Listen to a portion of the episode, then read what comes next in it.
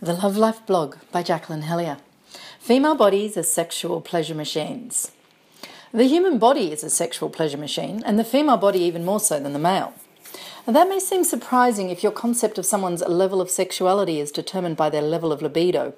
We're rather too libido oriented in this society. The general belief is that sex is a response to feeling horny. Along with that belief comes the implicit assumption that the hornier you feel, the better sex will be. And since so many women have bought into this model, they believe they should be horny before they start making love. So if they're not gagging for it, they tend to give up and don't do what it takes to get in the mood. And generally thinking that there's something wrong with them if they've got low self esteem, or claiming they're normal, declaring that women don't like sex and their partner is sex crazed if they're more assertive. I see this all the time. It's a shame as it's so not true. Once you understand that you cultivate desire, that the lust doesn't just descend from on high, that female desire tends to be contextual, more about how she's feeling and what's going on for her than a genital driven horniness, then you've got something to work with, something wonderful. Once a woman allows herself to get into the mood, wow, the places she can go. Because when it comes to the response side of sex, as opposed to the desire side, well, women are far more superior than men.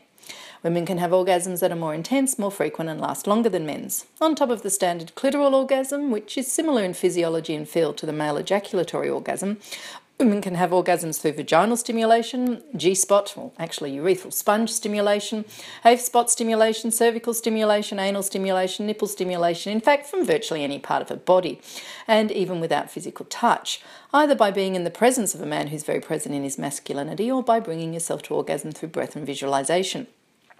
Women can have multiple orgasms, wet orgasms, more commonly known by that dreadful male centric term female ejaculation, full body orgasms, and can stay in ecstatic states of arousal for very long periods of time.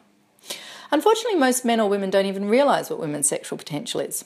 After a few decades of wondering why women are so sexually dysfunctional because they don't function sexually like men, Western scientific research is only now starting to acknowledge that women's sexuality is different but it's still a way off realising just how wonderfully different women's sexuality is.